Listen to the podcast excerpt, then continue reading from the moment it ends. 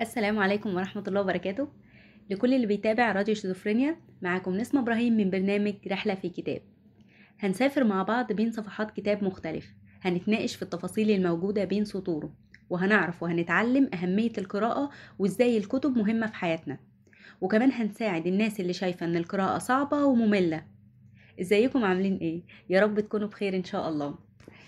آم، النهاردة هنتكلم عن الكتاب أو الرواية التالتة اللي اترشحت لي. إحنا اتكلمنا عن روايتين قبل كده كانوا مترشحين لي.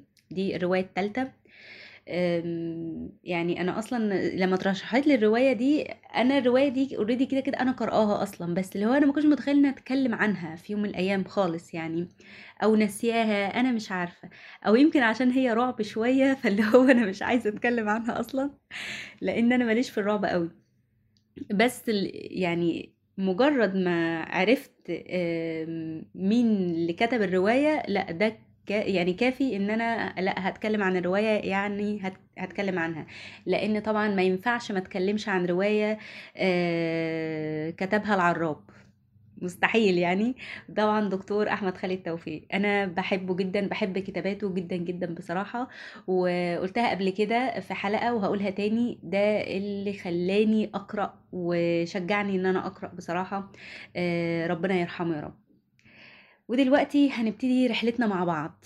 بس أنا عايزة أعرف حاجة هو إيه سر الغرفة 207 الغرفة 207 واتعملت مسلسل وإيه الرعب والخوف ده يا جماعة اللي موجود؟ إيه سر الغرفة 207 إيه الرقم ده وإيه اللي, اللي موجود في الغرفة دي أصلا؟ وده اللي هنعرفه في الرواية دي مع بعض. سر الغرفة 207 من أجمل روايات الأديب الدكتور أحمد خالد توفيق آه، رحمة الله عليه. الرواية اتقسمت آه، لمجموعة من القصص كلها لها علاقة بالغرفة 207 كل قصة لها حدث غامض ومخيف مختلف تماما عن آه، القصص التانية. الغرفة 207 دي غرفة موجودة في أحد فنادق مرسى مطروح. هي فعلا موجودة وهي من أكتر الغرف آه، موجودة في الفندق مخيفة جدا وبيحصل فيها حاجات غريبة يعني يعني وده اللي وضحه موظف الاستقبال جمال الصواف. ده راجل عجوز وال 12 قصة اللي موجودين في الرواية دي اتحكوا على لسانه هو يعني هو اللي حكى ال 12 قصة. واللي قالوا عن الغرفة دي يعني كانت أحداث غريبة جدا وقال إن إن هي أحداثها يعني شنيعة جدا. اللي شافوا فيها آه، حسب ما موجود في الرواية إنها كانت زي ما بيقولوا كده إيه شؤم على بعض النزلاء والعاملين في الفندق. أي حد بيدخل الغرفة دي لازم يحصل حاجة. الغرفة دي بالذات الرواية كلها بتتكلم عن الغرفة دي. بيقولوا إن أول حادثة حصلت فيها لما كانوا بيبنوها أصلا وموظف الاستقبال جمال الصواف قال إنه كان داخل الغرفة دي لسبب معين بس قال إن كل حاجة حصلت له في الغرفة دي كان بعيد كل البعد عن الواقع والخيال اللي هو هو مش قادر يوضح يعني ولا يحدد هو هو ده إيه يا جماعة؟ هو ده خيال ولا واقع ولا إحنا في إيه؟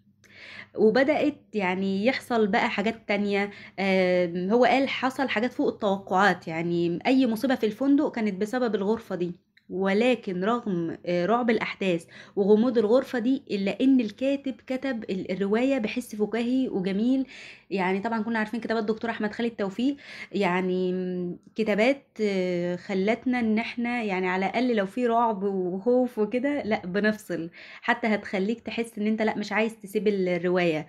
وهتخليك تحب الرعب لو أنت مالكش في الرعب أصلا. المهم بعد كده موظف الاستقبال جمال الصواف وضح إن اللي بيحصل في الغرفة دي هو مش عارف يحدد هو ده من عالم الأحياء ولا عالم الأموات؟ هو مش عارف هو وضح 12 قصة كلها ليها علاقة بالنزلاء في الغرفة 207 هم 12 قصة كل قصة بعنوان مختلف. يعني كل قصة من ال 12 قصة لها عنوان مختلف. يعني مثلا زي القصة الأولى اسمها فتاة وحيدة. يعني ببساطة كده قصتها سريعة كده. دي بنت كانت في الغرفة و... وأعز أصحاب آه، جمال الصواف ده آه، شافها وهي بتتقتل. بس الغريب إنهم اكتشفوا بعد كده إن الغرفة فاضية أساسا وإن النزيل ده ما جاش أصلا. والبنت اللي شافها بتتقتل دي يعني وصلت بعد كده وحجزت الغرفة ومش عارفين هو يعني البنت دي عفريت ولا بنت عادية. يعني هي فعلا حاجة غريبة قوي. في طبعا قصص تانية آه، في مثلا زي قصة لعب عيال قصة فضول قصة تلفزيون الواقع في قصة طبعا قلادة وعطر وساعة حائط دي غريبة قصة تجربة ليلية دي أغرب. النمط رقم أربعة كل قصة حرفيا مختلفة بشكل غريب عن قصص التانية وكل قصة فيها غموض ورعب ويعني بس اللي هو إيه تخليك لأ أنت عايز تكمل. كل قصة من ال 12 قصة لها اسم كل واحدة فيهم لها قصة غريبة يعني هتلاقي مثلا قصة يعني إيه أنت عايز تفسر هتسأل نفسك دول هو إيه اللي بيحصل ده؟ قصة تانية أنتوا عايزين تعرفوا نهايتها بس للأسف فيها غموض. قصة تالتة مرعبة شوية لكن طريقة الكاتب هتخليك إن أنت يعني مفيش مشكلة هنكمل عادي عادي.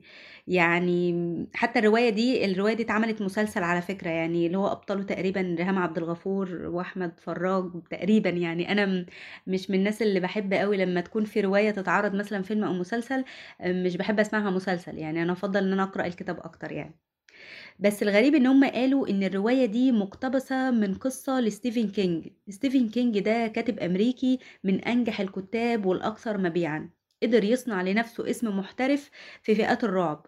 يعني كتبه وأعماله حققت مبيعات كبيرة جدا. وفي يناير عام 2002 في كتاب لستيفن كينج ده بيضم 14 قصة بتدور أحداثها في غرفة مرعبة جدا آه، في فندق في نيويورك بالولايات المتحدة الأمريكية. فهم قالوا إن قصة الغرفة 207 مقتبسة من قصة إيه؟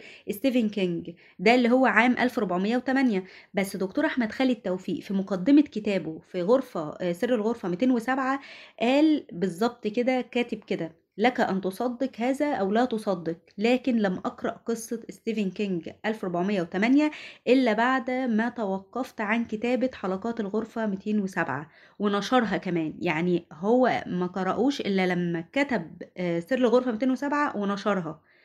محدش عارف بقى ده صح ولا لأ. بس أنا من رأيي دكتور أحمد خالد توفيق يعمل اللي هو عايزه. ربنا يرحمه يا رب. آه، بصوا هي القصة حلوة قوي وال هو هو مش رعب اللي هو إن أنت تتخض وتقلق و... لا هو مش للدرجة دي يعني عادي مفيش أي مشكلة. هو كتابات دكتور أحمد خالد هتشجعك إن أنت هتكملها وهتحب الكتاب وكتاب لذيذ وصغير و- ومهوش ممل خالص هتحبه قوي وأي حد ممكن يقراه مفيش أي مشكلة. بس لو ناس يعني اللي هي بتخاف وقلبها ضعيف قوي للدرجة ده ما تقراش رعب أصلا. تمام؟ بس أنا من الناس ما بقراش رعب قوي بس يعني ما بقراهاش بس بس عجبتني. أنا من النوع اللي بحب اللي هو أتحدى إن أنا لأ الكتاب ده فيه كذا لأ أنا هقراه يعني هقراه. حتى لو أنا عارفة إنه هيخوفني. أم، بس الكتاب حلو و- وهيعجبكم وهيعجبكم جدا بصراحة يعني. وفرحت جدا بصراحة باللي رشحت لي ال- الرواية دي. آه، إن شاء الله بإذن الله الكتاب يعجبكم. آه، وأخيرا خلصت خلصت رحلتنا النهارده. استنوني الحلقة الجاية آه، ورحلة جديدة بين سطور كتاب جديد إن شاء الله. bye bye.